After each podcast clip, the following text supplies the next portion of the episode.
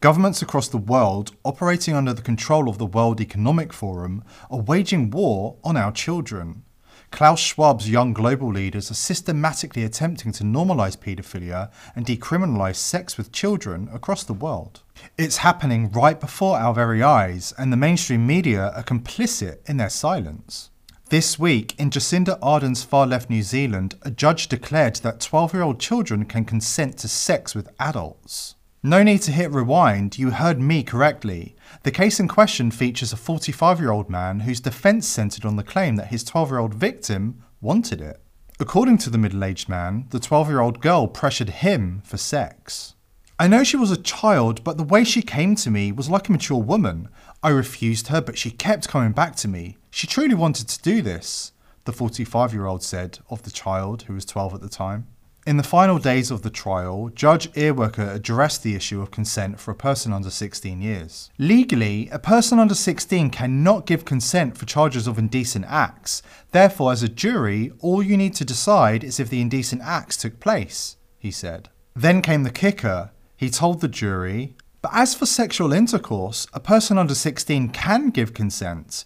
You need to consider whether or not the consent was given based on the evidence you have." On Monday, Judge Earwaker closed the trial, urging the jury to stay utterly dispassionate when judging whether the Crown prosecution had proved its case or not. Keep in mind, we're talking about a man who confessed to having sex with a twelve-year-old and justified it on the grounds that she wanted it. The judge said, "It is not enough for the Crown to persuade you that he is most likely guilty. It needs to be beyond a reasonable doubt." Scary times in New Zealand, but are you surprised? We're talking about a far-left authoritarian state, led by young global leader Jacinda Ardern, where citizens are being told to put their total trust in government. We will continue to be your single source of truth. We will provide information frequently. We will share everything we can, uh, everything you else you see, um, a grain of salt. New Zealand has fallen, but they're not the only ones. Emmanuel Macron was re-elected as president of France earlier this year in an election widely regarded as suspect.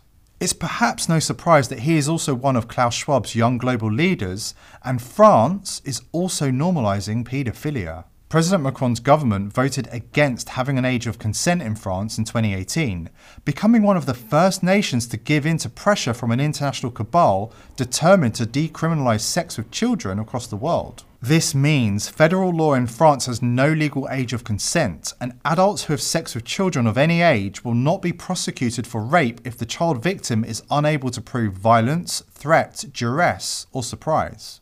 The bill against sexual and gender-based violence was signed into law on the third of August, sparking outrage in France as parents and children's rights groups accused Macron's government of betraying the nation's children. The lack of an age of consent places millions of children in serious danger of sexual abuse in France, according to child protection officials.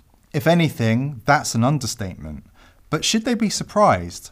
Like Jacinda Ardern of New Zealand, Macron is one of Klaus Schwab's young global leaders. They are all hell-bent on waging a war against our children. Love him or loathe him, Russian President Vladimir Putin warned us years ago that the global elite planned to normalise paedophilia in the West. According to Putin, the global elite engage in Satan worship. "Do as thou wilt" is their motto. It appears he was correct. I said earlier that the mainstream media is complicit in its silence, more interested in promoting big pharma products and acting as the P R department of the Democratic Party. The media appears completely uninterested in real-world issues that have a direct influence on the lives of our children. But when you scratch the surface, you realise the media is complicit in more ways than simply turning a blind eye. The attempt to normalise paedophilia has been playing out before our very eyes for years, and who better to desensitise the masses than their favourite stars? Somebody you admire, somebody you respect, or maybe even love. And it feels good. I mean, if you're seven years old and somebody, which I was trying to say this to my friends who had children, you're seven years old and someone is stroking your penis, it feels good. Right. Even though you don't have a name for what that is, it feels good. And when I first said this years ago, people were like, "You're crazy," because everybody wants to believe it's like sexual assault and you're being thrown up against the wall and you're being raped. Mm. And I have said for years, if the abuser is any good, mm. it, you won't even know it's happened. Oprah has been taking every opportunity to quietly and deceptively undermine traditional family values for years now. According to Bill Maher, a relationship between a thirty-something and a twelve-year-old child is totally fine, and society should stop being so uptight.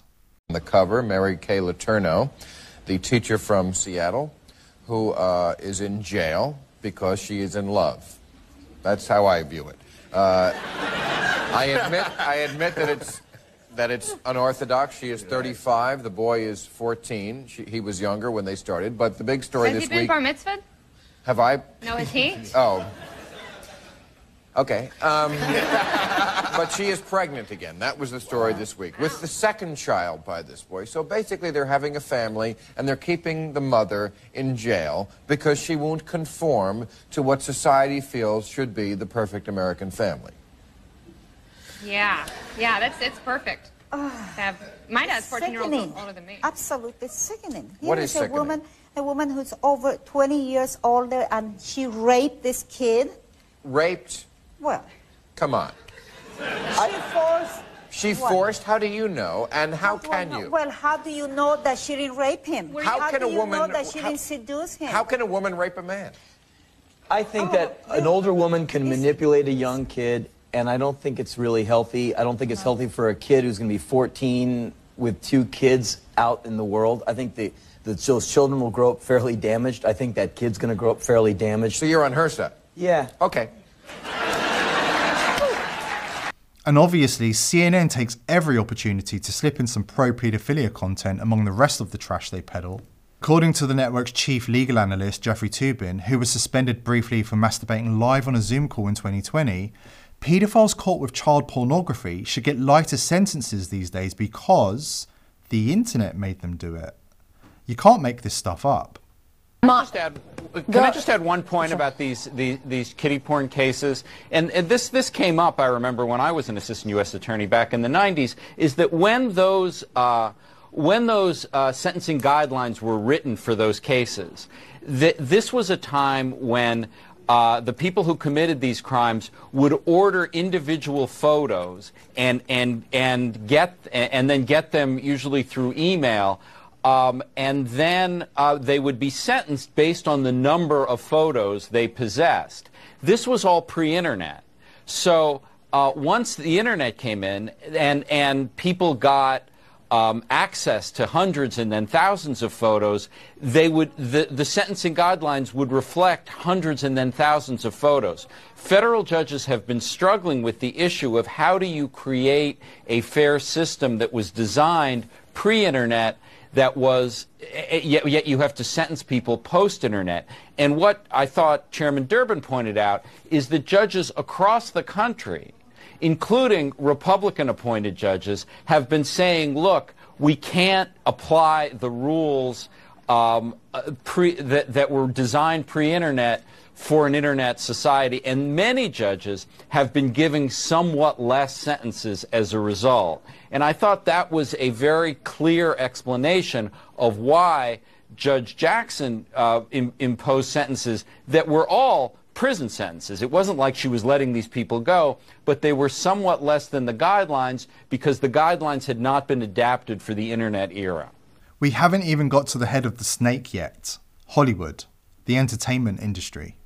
Responsible for brainwashing the masses for decades, Hollywood is widely understood to be controlled by satanic pedophiles.